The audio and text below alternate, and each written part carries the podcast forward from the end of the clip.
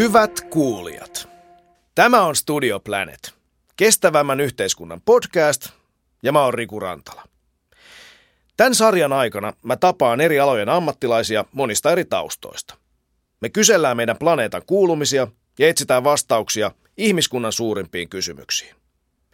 Tämän sarjan on tuottanut Metso, suomalainen teollisuusyritys, joka toimii globaalisti kaivos, kivenmurskaus, kierrätys ja prosessiteollisuuden aloilla. Tervetuloa kuulolle.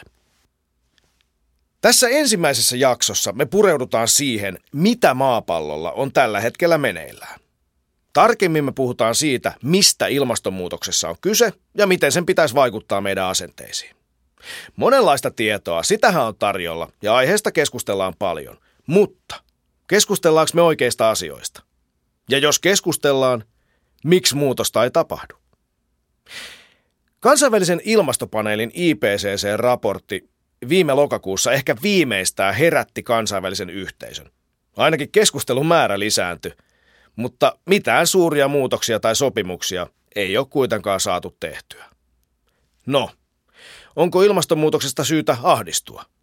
On, ainakin jos kysytään maailmanmaineeseen nousseelta 16-vuotiaalta ruotsalaisaktivistilta Greta Thunbergilta. Hänen viestihän herätteli maailmaa alkuvuodesta. Thunbergin mukaan faktat ja ratkaisut ilmastonmuutokseen on olemassa, mutta päättäjät vain puhuu ja puhuu, eikä kukaan tee käytännössä mitään. Suurin osa ihmisistä ei käyttäydy, kuin maailmassa olisi kriisitilanne päällä, vaikka pitäisi. Thunberg kohtas monenlaista vastaanottoa. Osa ihmisistä sanoi, että menepä tyttö takaisin kouluun, toiset taas hehkutti ja osoitti hänelle tukea. Missä me siis mennään? Ja miten näitä asenteita muutetaan? Näistä aiheista mun kanssa on tänään keskustelemassa Helsingin yliopiston ympäristömuutoksen professori Atte Korhola, joka on tutkinut erityisesti ilmastonmuutosta ja sen vaihteluja, sekä nollahukka-bloggaaja ja kirjailija Otso Sillanaukee, joka on omassa arjessaan muuttanut melkeinpä kaiken kuluttamiseen liittyvän. Tervetuloa Atte. Kiitos, mukava olla. Ja tervetuloa Otso. Kiitos. Miten ilmastonmuutos on viimeksi näkynyt teidän arjessa, Atte? No eilen laadittiin uutta tutkimussuunnitelmaa, jossa käytäisiin tutkimaan isommalla porukalla niin tämmöisiä epälineaarisia yllätyksiä, mitä ilmastonmuutos voi aiheuttaa pohjoisessa ympäristössä. Tämä nyt oli y- yksi asia, mutta ehkä, ehkä se nyt aina muistaa, kun vaikka aamulla äh, tota, tekee kauramaito lattea, niin, niin tällaisissa yksityiskohdissa niin, niin koko ajan se on mielessä ja kaavat pyörii päässä. Eli paitsi työssä myös professorin arjessa ilmastonmuutos vaikuttaa ratkaisuihin. No mitä Otsa? No mulla se käytännössä ehkä näkyy siinä, että mä eilen taisin itse asiassa ensimmäistä kertaa tällä viikolla pistää yhtään mitään mun roskapurkkiin. Eli... Roskapurkkiin? Niin. Siis äh, mulla on ainakin roskapussi. Sulla on purkki. Joo, mulla on semmoinen puolen litran äh, lasipurkki, mihin mä sitten kerään nyt jo, tota, tai siis uuteen lasipurkkiin kerään toista vuotta tota, mun kaikkia sekajätteitä. Eli sun sekajätteet mahtuu vuodessa puolen litra hillopurkki. Kyllä. Käsittämätöntä. Hieno, hieno saavutus. Mennään hieman syvemmin tähän sunkin tekemiin elämänmuutoksiin tässä podcastin aikana, mutta aloitetaan nyt kuitenkin ihan perusjutuista. Ilmastonmuutoksesta tosiaan puhutaan paljon, siitä puhutaan kaikkialla. Onko meillä yhteinen käsitys siitä, mistä me puhutaan, kun me puhutaan tästä ilmastonmuutoksesta? Ja ennen kaikkea, onko meillä jotain sellaista, mistä me ei vielä puhuta, mutta pitäisi? Mitä sanoo professori Atte? No kyllähän me puhutaan tietysti monipuolisesti ja, ja pääsääntöisesti ihan oikeista asioista, mutta ehkä mittaluokat aina välillä heittää. Kun mä eh, tarkastelen ilmastonmuutosta niin globaalilla tasolla, niin tajuaa, tajuaa myöskin tämä, että kuinka helppoa heitellä jotain, että me tässä nyt vaikka poliitikot eh, tuota, sovimme tästä puolentoista asteen lämpenemisen estämisestä, että lämpötila ei nouse sen yli, mutta sitten kun tajuaa tämän haasteen suuruuden, niin, niin, niin ymmär, ymmärtää myös sen, että, että tota, ei, me, ei me ehkä tajuta vielä, mitä, minkä koko luokan tra- transformaatio tässä niin tarvitaan.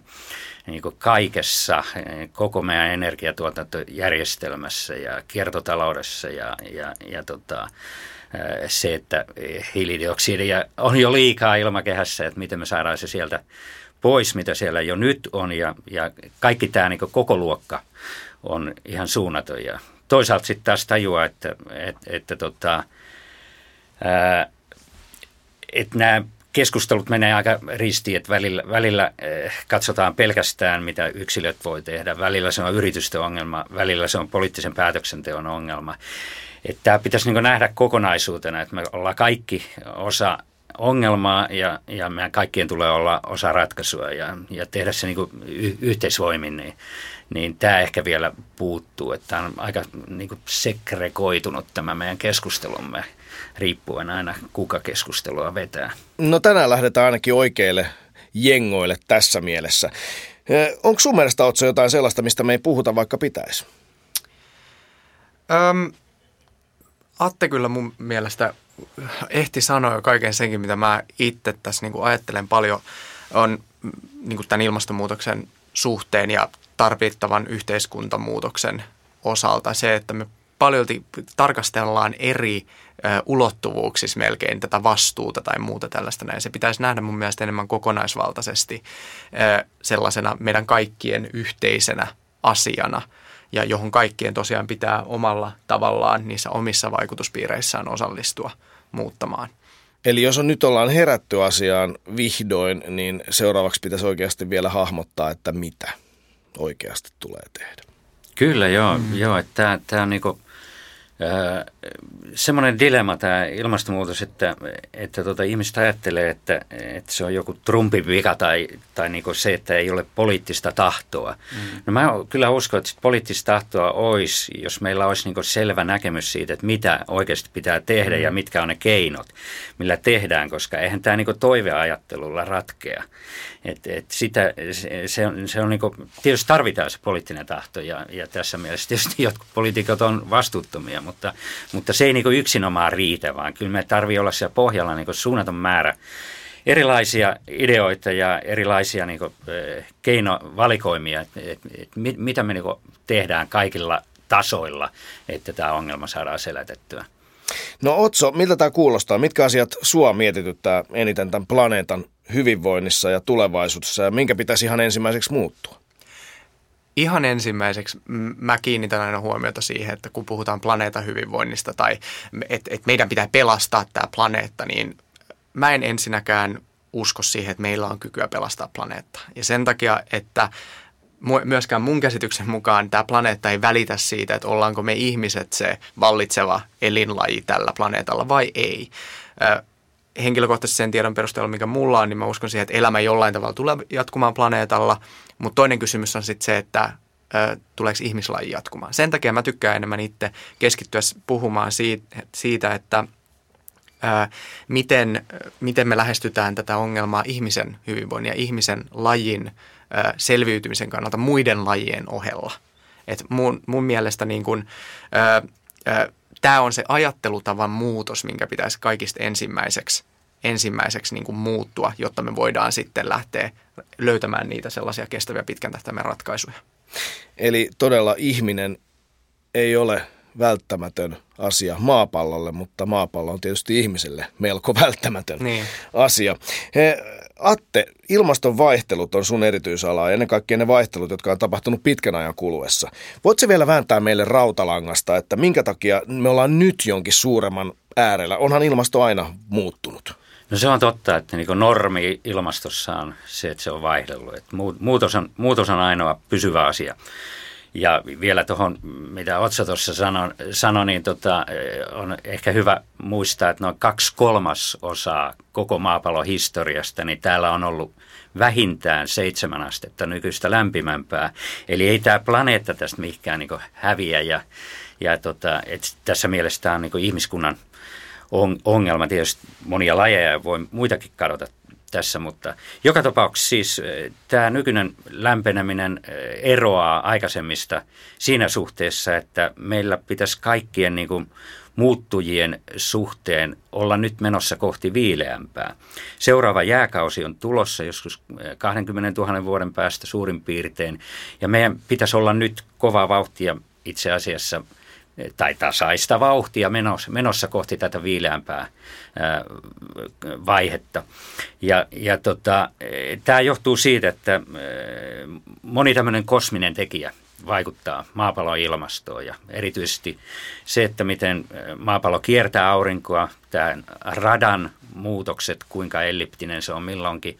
Sitten maapallon kallistuskulma vaihtelee tietyissä aikaväleissä ja sitten vielä maapallo vaappuu kiertäessään. Eli se, että jos jonain aamuna tuntuu, että maapallo vaappuu, niin, niin, niin se, tota, se on ihan todellista, että, että me vaaputaan. Ja nämä kaikki vaikuttaa siihen, kuinka paljon auringon säteilyä tulee maapallolle, erityisesti näille niin napa-alueille. Ja, ja tota, näiden tekijöiden tuloksena me tiedetään, että, että nyt maapallo viilenee ja sen pitäisi viilentyä. Me ollaan siinä vaiheessa niin näitä kiertoja. Mutta nyt se onkin kääntynyt tässä 150 vuotta sitten niin kohti lämpimämpää tämä kehitys. Ja tämä on niin selkeästi, että nämä luontaiset tekijät ei selitä tätä. Ne on edelleenkin siellä taustalla ja ne vaikuttaa niin kuin monet seikat, niin kuin auringon aktiivisuus tai, tai tota tulivuoripurkaukset, mutta ne ei, ne ei selitä tätä, tätä viimeaikaista nopeaa lämpenemistä. Että siellä täytyy olla ihminen taustalla ja niinpä kaikki ilmastomallit ja meidän tutkimus osoittaa, että, että tota, ihminen on, on varsinkin tässä viimeisten 50 vuoden aikana ikään kuin tullut ohjaimiin. Et me ollaan, me ollaan tota, muutettu tätä maapallon ilmastoa aika radikaalisti. Ja käyrä osoittaa nyt väärään suuntaan. Eli siksi niin merkittävän suuri muutos on käsillä. No me puhutaan paljon myös ilmastoahdistuksesta. Koetteko te sellaista? Ja jos koette, niin miten sitä lievitetään? vai onko niin kuin Greta Thunberg sanoi, että ei sitä kuulu mitään lievittää, vaan nyt pitää toimia. Mitä sanot, Otso? No tota, mä koen hyvin paljon sympatia ja empatia kaikille niille, ketkä kärsii ilmastonmuutoksesta. Mä oon itse ollut hyvin, hyvinkin syvällä siellä ilmastoahdistuksen syövereissä. Varsinkin silloin, kun mä kirjoitin tätä mun kirjaa Zero Waste ja hyväiset jätteet. Mä hirveän paljon kipuilin sen kanssa, että onko täällä nyt mitään vaikutusta, kun edessä on tämä tämmöinen aivan massiivinen yhden ihmisen niin kuin koon kannalta ihan ylitsepääsemätön haaste. Niin se, se ahdisti ja se ahdistus oli välillä niin kuin jopa lamauttavaa sillä tavalla, että ei tiennyt oikein mitä tehdä ja sit, niin kuin siinä oli hyvin vaikea toimia. Mutta sitten mä hyvin nopeasti huomasin sen, että kun mä olin itselleni määritellyt sen, että minkä arvojen mukaista elämää mä haluan elää. Että mä haluan esimerkiksi tehdä tälle asialle jotain. Mä, mä en halua olla osa ongelmaa, vaan mä haluan olla osa ratkaisua. Ja aloin sitten päivä kerrallaan niin tekemään – jotain, edes jotain, niin kuin pieniä tekoja vaihtamalla ö, niin kuin muoviset pullot kestopulloon, kantamalla mukana omaa termaria, kieltäytymällä niin kuin ilmaisjakelusta tai muusta turhasta krääsästä ja karsimalla sitä tavaraa, mitä mulla kotona on ja, ja mitä mä tarvitsen oikeasti pärjäämään ö, niin kuin hyvällä, niin kuin hyvällä elämäntasolla ja, ja tietysti kierrättämään kaiken ja vähentämään kompostoitavaakin jätettä. Niin mä huomasin, että se toiminta lievitti sitä mun ilmastoahdistusta. Tällä, tällä hetkellä mä en koe ilmastoahdistusta just sen takia, että mä ää, voin joka päivä ajatella ja todeta itselleni sen, että joka päivä mä teen parhaani ratkaistakseni oman osuuteni tästä suuresta ongelmasta tai tästä haasteesta. Ja, ja tota, ää, mä tosiaan niin kuin tämän oman kokemuksen sen perusteella, mitä mä oon muidenkin kanssa keskustellut, niin sen toiminnan kautta se ahdistus lieventyy. Että ää, just se, että jos se on lamaannuttavassa pisteessä, niin siellä on vaikea ehkä päästä liikkeelle, mutta mä sanoisin, että tekee jotain, niin sieltä voi päästä ylös. Jos lamaannut toimi. No miten, Atte, lisääkö tieto tuskaa? Oletko ilmastoahdistunut? No tota, en. Et, et, suora vastaus. Et ole. M- mutta ymmärrän, ymmärrän kyllä ja samalla lailla tunnen sympatiaa ja empatiaa ihmisiä kohtaan, joilla on ilmastoahdistus. Kyllähän se mullakin niin joskus nousee ja, ja, ja semmoinen toivottomuus, mutta, mutta mulla on niin kaksi asiaa, mikä, mitä on, että tietysti kun tietoisuus lisääntyy ja näitä asioita tutkii, niin ymmärtää myöskin, että mikään ei mene niin lineaarisesti tässä maailmassa. Että, että nämä epävarmuudet ovat edelleenkin aika isoja ja, ja se tietysti vaikuttaa siihen, että mun maailmassa on, ei ole niin yksi ainoa kehityskulku, vaan, vaan niin valtava määrä erilaisia skenaarioita, mitä, mitä me voidaan valita ja mihin me voidaan vaikuttaa. Ja, ja sitten on vielä tämä luonnonvaihtelu, mikä voi yllättää koko ajan, että ei me siitä päässä koskaan niin kuin eroon, niin se on koko ajan taustalla. Ja sitten toinen asia on se, että et, tota, et, et niin tajuaa, että mahdollisuuksia on tosi paljon. Keinoja on, ihminen on älyttömän luova, äh, ihmeellinen olento, se, että meitä on 7-8 miljardia, niin, niin ei ehkä vain osoita sitä, että me ollaan kovia siittämään, vaan, vaan että me ollaan aika elivoimana ja, ja, ja niin kuin hy, hyvin tota, pärjäävä olento. Ja mä uskon, että, että tämä elinvoimaisuus myöskin on osa tätä ratkaisua, että me kehitetään, me koko ajan tulee tutkii näitä asioita, niin tajuu, että koko ajan generoidaan niin uusia ratkaisuja. Ja, ja, ja, tota, ja sitten myöskin tämä, että tässä veli todisti vieressä väkevästi, että et, et, et, et, kun itse, itse tekee asioita ja, ja, ja niin tarkkaa sitä, että kuinka toimii, niin huomaa, että on valtavasti niin mahdollisuuksia. autoa tarvi käytännössä lainkaan ja, ja vaihdoin ruokavaliota tuossa joku kuusi vuotta sitten ja, ja, ja, ja tota, monia asioita, jotka ei tarvitse olla mitään niin ihan älyttömän edes radikaaleja. Pienetkin muutokset jo vaikuttaa tosi isosti. Niin, niin, niin kun tämän ymmärtää, niin toivoa on vaikka kuinka paljon. Tämä on erittäin hienoa kuulla. No puhutaan hieman tästä käytännön toimista, sitten siitä, mikä lievittää sitä ahdistusta. Oletko sä siis todella kirjoittanut kirjankin siitä, miten kuka tahansa voi muuttaa näitä kulutustottumuksiaan. Miten se, miten se paljon se on sulta vaatinut ja onko se oikeasti kaikille mahdollista? Mistä pitäisi aloittaa? Anna ohje nyt keskikäiselle perheiselle, keskikäiselle keskivartalo lihavalle, keskiluokkaiselle perheen isälle. No siis se, tämä on hyvin paljon semmoinen asia, että se riippuu niin paljon sitä omasta henkilökohtaisesta elämäntilanteesta. Mähän on vienyt tämän hyvin sinne ekstremeen. Mä, mä no niin oot todella ekstreme, jos sekajätteen määrä on hillopurkissa, niin, niin et, kyllä niin se kuin, on. Mä tiedostan sen hyvin, että mä oon vienyt sen todella pitkälle, mutta mulle se on itselleni ollut se, niin kuin mä halusin tehdä sen näyttääkseni, mihin mä pystyn. Mihin mä pystyn viemällä sen niin pitkälle kuin mahdollista. Se oli sun triatlon. Joo, se oli mun triatloni, mahduttaa kaikki mun vuoden 2018 roskat pieneen lasipurkkiin. tota, äh, se, se on mulle luonut sen niin uskon myös siihen, että jos mä pystyn tähän, niin jokainen tosiaan pystyy johonkin. Ja sillä, mitä Attekin tuossa just äsken sanoi, että niillä pienilläkin teoilla on jo suurikin merkitys sit siinä. Että kun tekee vain jotain, niin sit, siitä helposti jää sellaiseen, niin kun, kun sä onnistut jossain, niin sit sä haluat kokeilla tehdä jotain lisää. Et, tietysti se, että mistä sitten jokainen meistä voisi vaikka aloittaa. Jos keskitytään niihin roskiin, mikä oli se mun tapa aloittaa tämä ilmasto ilmastotiedostavampi elämäntapa, niin tyhjentää sen sekajätepussin ja tyhjentää vaikka ne kierrätettävät tai kierrätysastiatkin sinne keittiön tai vessan lattialle ja käy ne läpi ennen kuin ne vie sinne lajittelukatokseen. Sillä tavalla, kun sä niin kuin tyhjennet ja seisot siinä sun roskien äärellä, sä itse asiassa kohtaat sun oman kuluttamiskäyttäytymisen. Sä kohtaat sen sun arkielämän, missä helposti tulee se, että no nyt kiireessä vannappaan tuon tuosta, tuon tuosta, ja tämä on helppoa ja tämä on toi helppoa näin poispäin. Sitten sä huomaat sen, että mitä jätettä sulla itse asiassa aiheutuu. Silloin mä, kun mä aloin tekemään tätä, mä huomasin esimerkiksi sen, että mulla tuli ihan jäätävä määrä sellaisia niin kuin yksittäispakattuja rahkapurkkeja. Että mä söin tosi paljon rahkaa ja mä ostin sitä sellaisissa pienissä yksittäispakkauksissa. Sitten mä aloin ajattelemaan, että no mä voin vähentää sitä jätteen määrää ostamalla sitä rahkaa isoissa, isommissa pakkauksissa. Ja lopulta mä päätin, kun mä totesin, että maitotuotteet ei sovikaan mulle, niin mä niin kuin luo, luovuin tai kieltäydyin koko ajan, kokonaan ostamasta maitotuotteita, milloin se jätteen määrä entisestään väheni. Eli tämä vaikutti sun kulutukseen, siis ihan suoraan se, että kun sä aloitkin tarkemmin kiinnittää huomiota jätteeseen, niin se vaikuttikin tavallaan sinne alkupäähän kyllä, tätä kyllä, koko ketjua. Kyllä, että mä jouduin siinä ajattelemaan uusiksi kaikkea niitä mun ostopäätöksiä ja sitä, että mitä mä oikeasti tarvin hyvän elämän elämiseen. Mm, tämä on oikeasti aika mielenkiintoinen. Sen niitä ei ihan hirveästi vielä vaadi. Toki tietysti ensimmäinen te- kerta, kun kaataa jätteet äh, kylppärillä tai keittiön lattialle, niin saattaa tulla vähän keskustelua siitä, kuinka hyvin sen tulee sitten siivonneeksi. Mutta tota, niin, niin, niin.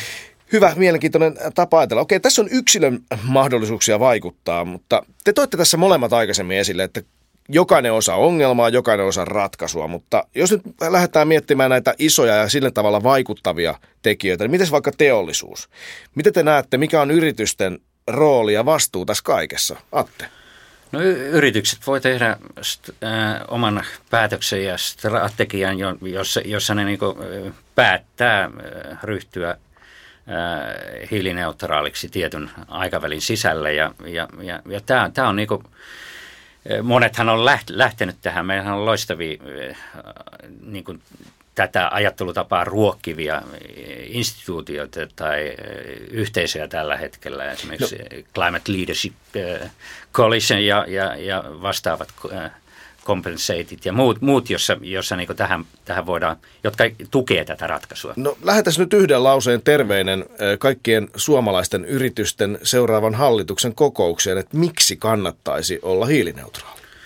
No totta kai, sehän on kilpailuvaltti niin loppu, peleissä, että kun me eh, kehitetään niin tuotteita ja materiaaleja, joista ei aiheudu, aiheudu lisärasitusta ympäristölle, niin mä veikkaan, että, että muutaman vuoden kun aika vielä kuluu, jo nyt ne on kilpailuvaltti, mutta jatkossa vielä enemmän, koska eh, jossain vaiheessa me tullaan väistämättä siihen, että luonnon resurssit alkaa loppua. Meillä yksinkertaisesti niin fossiiliset energiavaratkin, ne ei ole loppumattomia, että, että tota, ne, jotka on niin proaktiivisia ja tekee oikeita ratkaisuja, niin ne tulee hyötymään tästä.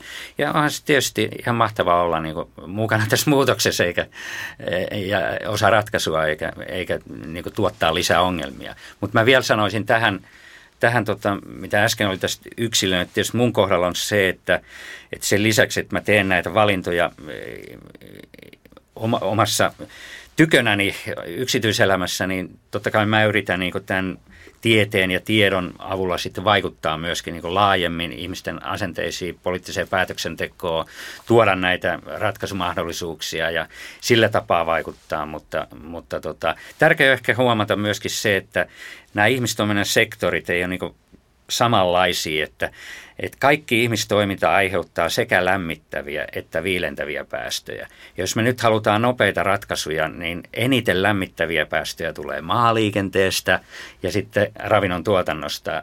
E, eli, eli esimerkiksi tä, näihin puuttuminen niin heti kärkeen, niin että millä liikkuu ja, ja, ja tota, mitä syö, niin näissä jo pienet ratkaisut niin edesauttaa tosi nopeasti. Niin, niin koska se vaikuttavuus on suuri, no, koska pienistä kyllä. puroista kasvaa aidosti iso virta. Tämä on asia, no, jota no. aika moni unohtaa, kun ajattelee sitä ja tuo esille monet kriitikot, että juu, että promille luokkaa, mitä merkitystä Kiinassa tehtaat pukkaavat savua piipuista taivaalle, mitä väliä sillä on, mitä minä kierrätän. Sä oot varmaan kuullut, että se on aika monta tällaista, ö, tällaista kritiikkiä. Mitä sä heille vastaat? No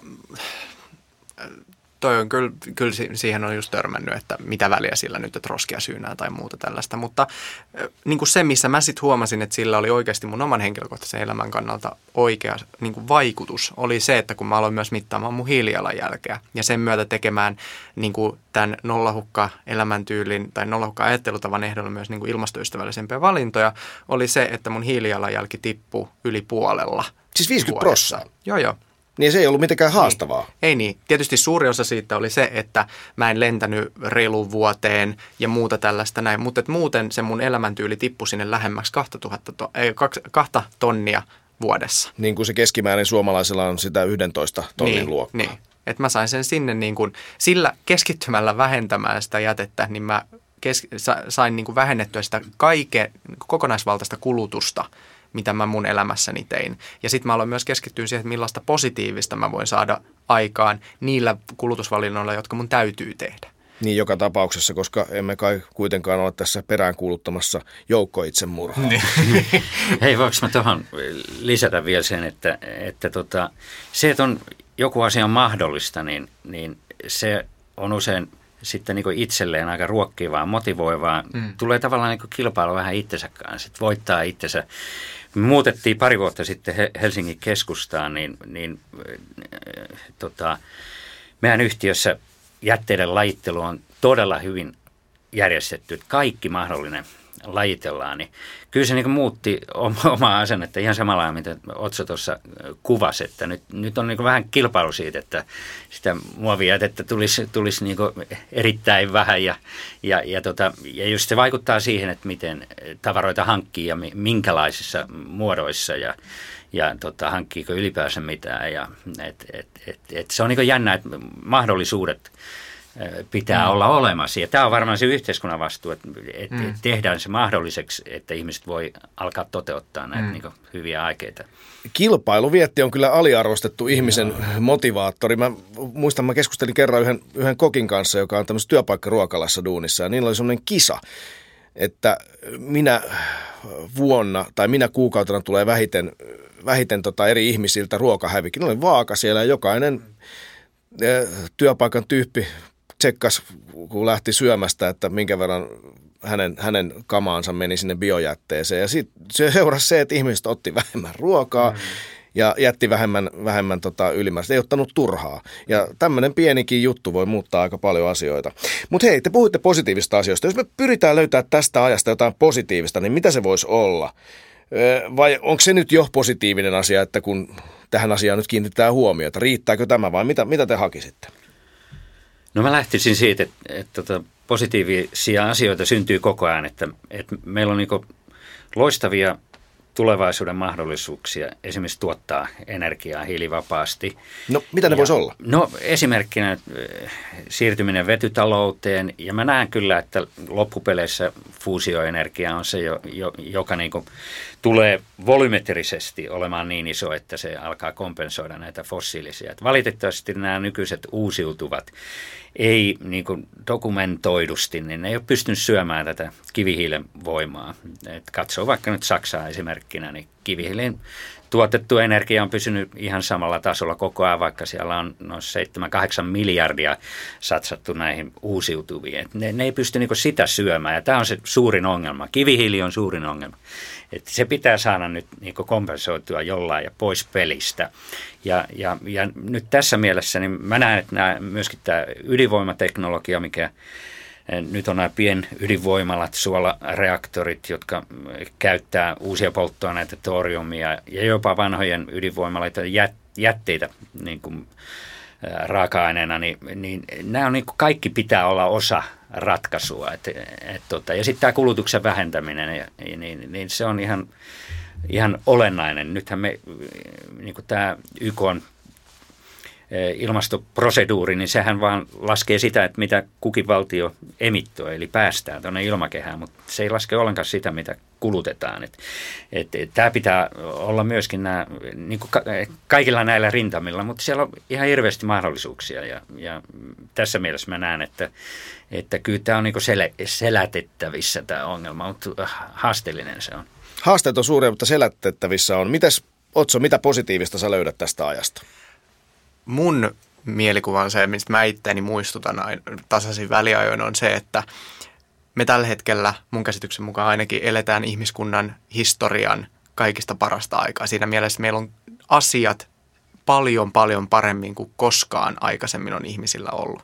Ja tämä on semmoinen asia, mikä mua on auttanut myös pääsen sitten ilmastoahdistuksesta yli, ää, on se, että vaikka meillä on nämä isot haasteet edessä, niin katsoo taaksepäin, mitä upeita asioita me ollaan ihmiskuntana saatu aikaiseksi. Varsinkin täällä Pohjoismaissa me ollaan saatu ihan huikeita asioita aikaiseksi niin kuin yhteiskunnan tasa, ö, tasolla, tasa-arvon, ö, oikeuksien, turvallisuuden, ö, helppouden, kaikkeen tällaista asioiden myötä. Ja se luo mulle myös sitä uskoa tulevaisuuteen, että me voidaan niin kuin, pienestä koostamme huolimatta toimia edelläkävijöiden, toimia sellaisina hyvin äänekkäinä ja aktiivisina ö, tekijöinä niin kuin globaalissakin yhteiskunnassa viemässä eteenpäin niitä ratkaisuja, mitä me ollaan kehitetty ja sillä tavalla saada aikaan meidän kokoakin suurempi vaikutus. Aivan varmasti maailman koulutuin kansa, maailman onnellisin kansa. Tuo voisi nopeasti vielä lisätä. Myöskin ilmastopuolella, mehän kuullaan vain näitä huonoja uutisia, mutta kun mm. ilmastotutkijana on, niin, niin ei sekään pelkkää niin kuin, synkkyyttä. Et, et, et, sanotaan esimerkiksi joku hurrikaani, että me luullaan, että niitä on koko ajan. Mutta nyt eletään niin kaikkein rauhallisinta varmaan 40 vuoteen niin mm. hurrikaanijaksoa, siis rantautuvia hurrikaaneja, joita tuonne tonne tota Atlantin rannikolle tulee. Et, et, et, mutta eihän näistä niin oikeastaan puhuta, puhuta missään, tai se, että e, Etelämantereen jääpeite, merijääpeite laajenee tai jotain muuta, niin, niin, niin, niin ei ole pelkästään niin huono, huonoja uutisia, että kyllä, kyllä, kyllä niin hyvääkin löytyy. Nyt mennään viimeiseen kysymykseen. Millaisen maapallon sä Atte haluaisit jättää tuleville sukupolville ja miten se tehdään? No mä kyllä haluaisin jättää optimistisen luovan luovan tota, luovuuteen perustuvan niin ihmiskunnan ja maapallon, joka olisi mahdollisimman monimuotoinen ja monikulttuurillinen ja, ja, ja tota, tämä moninaisuus on niin tosi iso arvo ja nyt tämän ilmastonmuutoksen ohella myöskin tämä luonnon biodiversiteetti ja monimuotoisuus, niin se on mun mielestä niin yhtä iso ongelma kuin tämä ilmastonmuutos ja, ja, ja sen niin säilyttäminen. Mä haluaisin jättää monimuotoisen, monimuotoisen maapallon, missä on ihana olla luova ihminen ja, ja, ja tota, elää niin harmoniassa luonnon ja ympäristön kanssa. Kiitos Atte. Mites Otso, millaisen maapallon sä haluaisit jättää tuleville polville ja miten se pitäisi tehdä? Aten, Aten tota, äh, visio maapallosta, sellaisesta, minkä haluaisit jättää, jättää jälkeen, se on kyllä semmoinen, että mä en tiedä, mitä mä siihen lisäisin. Mä hyvin pitkälti on niin samoilla, samoilla linjoilla sen kanssa, että haluaisin jättää jälkeen niin kuin hyvinvoivan, ää, ää, hyvinvoivan yhteiskunnan, jossa me tajutaan, että me ollaan osa tätä tämän planeetan upeata elämänkirjoa ja että me ymmärretään se meidän paikka siinä. Ja että me ollaan semmoinen tulevaisuus, missä me ollaan oikeasti ajateltu uusiksi, että mikä meille tuottaa hyvinvointia ja mikä meille loppujen lopuksi on oikeasti tärkeintä. Ja että miten se sitten saavutetaan, no henkilökohtaisesti mä uskon siihen, että me saavutetaan se opettelemalla hukkaamaan mahdollisimman vähän kaikkea. Nollalla hukalla. Mä ajattelen, että meidän jokaisen olisi hyvä päästä kerran elämässä käymään avaruudessa ja katsoa kaunista vihreää sinistä planeettaa. Mä luulen, että silloin saattaisi aika monella tulla jonkinlainen välähdys vielä siihen, että mitä kaikkea me voidaankaan tehdä ja saada aikaan. Kiitos hyvät keskustelijat. Tämä on ollut, tämä on ollut upea, inspiroiva keskustelu, paljon hyviä käytännön esimerkkejä ja ennen kaikkea asenne, joka mä toivon, että jatkuu tässä sarjassa eteenpäin pitempäänkin. Eli se, että me voidaan olla kaikki osa ratkaisuja ja ne ratkaisut on todella tehtävissä. Me ei tarvi olla osa ongelmaa, mutta se edellyttää sitä, että meidän pitää pysyä valppaina. Tästä on hyvä jatkaa eteenpäin. Kiitos oikein paljon, että kävitte täällä Atte Korhola. Kiitos, se oli mukava olla. Ja Otso Sillanaukea. Kiitos. Hyvät kuuntelijat, kiitos kun olette ollut mukana. Ja muistakaa, että te voitte jatkaa keskustelua myös sosiaalisessa mediassa tästä teemasta. Tunniste on simppeli Studio Planet. Ja meidän keskustelijat kannattaa tietenkin tägätä myös mukaan. Handlet ovat simppelit, Otso, nolla hukka ja Atte tutkimusryhmänsä mukaan ECRU Science, siis ECRU Science. Ja minä olen tietysti Riku Rantala. Seuraava jakso Studio Planet podcastia ilmestyy ensi torstaina. Jakson aiheena on luopumisen tuska ja autuus. Tämän podcast-sarjan ensimmäinen ja jatkossa kaikki muutkin jaksot on kuunneltavissa osoitteessa metso.com kautta Studio Planet tai muun muassa SoundCloudin, iTunesin ja Spotifyn kautta. Kiitos vielä kerran, että olette ollut mukana. Pysykää kuulolla jatkossakin. Moi.